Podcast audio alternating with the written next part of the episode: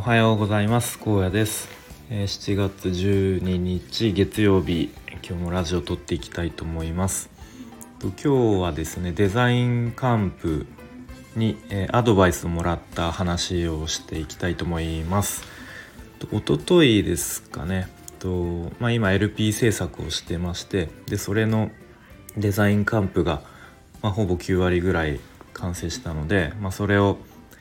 まあ、ちょっと恐る恐るというかツイッターの方に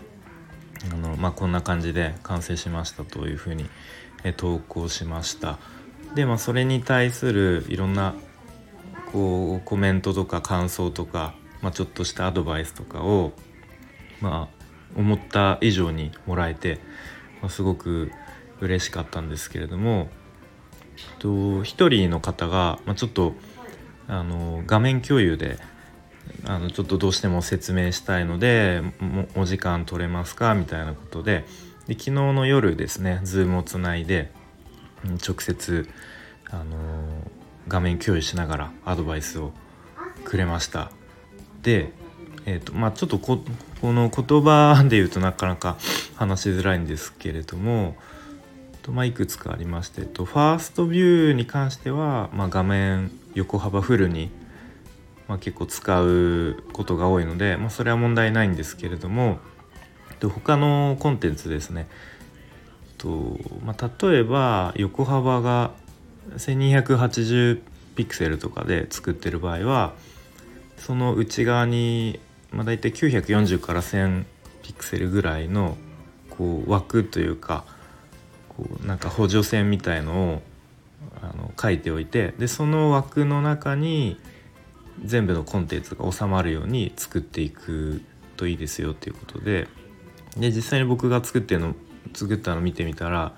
なんかちょっとはみ出してたり微妙に隙間があったり余白があったり全然バラバラだったんであなるほどなと思って、えー聞いてました。であとはですねコンテンツごとの余白これまあ主に上下なんですけどこれも結構バラバラでやっぱりこれも揃えることですごく見た目がすっきりというかしっくりくるなというふうに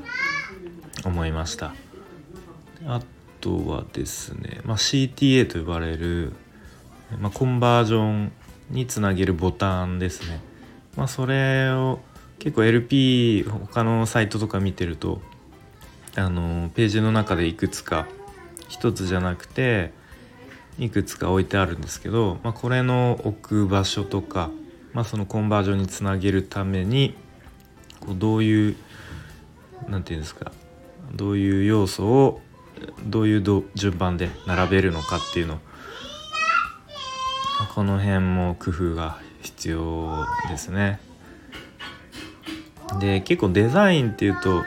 まあパッと思い浮かぶのは割とセンスとかデザインのセンスあるないみたいに思う思ってたんですけど、まあ、ある程度はこう論理で説明できるというか、まあ、そんなことを最近思ってますね。でよく言われてるっていうかまあ本とかには書かれてるんですけどデザインの4大原則近接整列反復対比、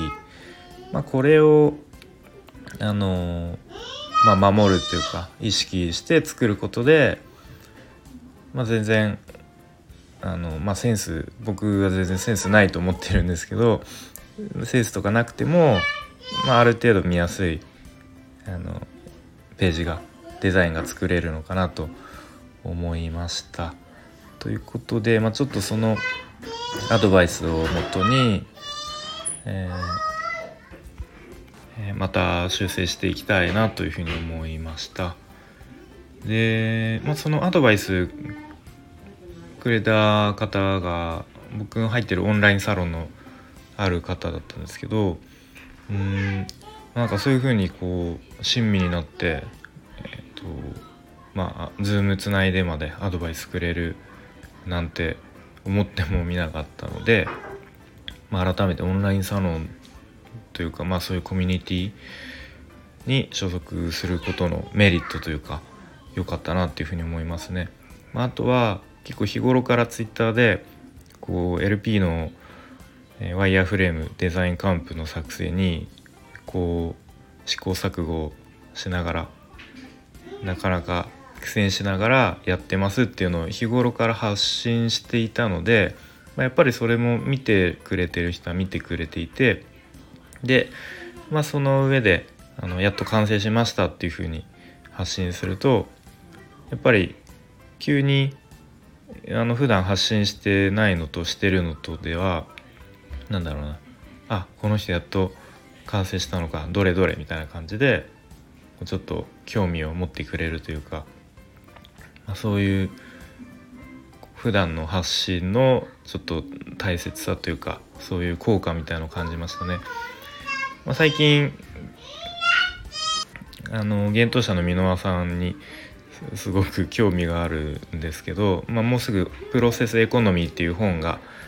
出ますがそのプロセスエコノミーにもちょっと通じるところがあるのかなと思いましてその完成品よりもその過程とかプロセスを、え、発信していくのが今の時代大事ですよっていうことで、まあ、そういうふうに普段こうコツコツと積み上げている姿,、えー、姿とかそういうのちょっとなかなかうまくいかない苦戦してる様子とかもなんだろうなまあ隠さず発信して、まあ、こう自分のなんだろう信念とかやりたいこととかそういうのを発信していくっていうのがすごく大事なのかなというふうに思います思いましたので、まあ、引き続き、まあ、日頃のちょっとした、えー、そういう気づきとかなんかうまくいかないこととか、まあ、逆にうまくいったこととかそういうのを、まあ、Twitter とか、まあ、このラジオとかでも発信していけたらいいなと思います。えということで今日はですねデザイン LP のデザインカンプにアドバイスをもらったという話をしてきました。えー、聞いてくれてありがとうございました。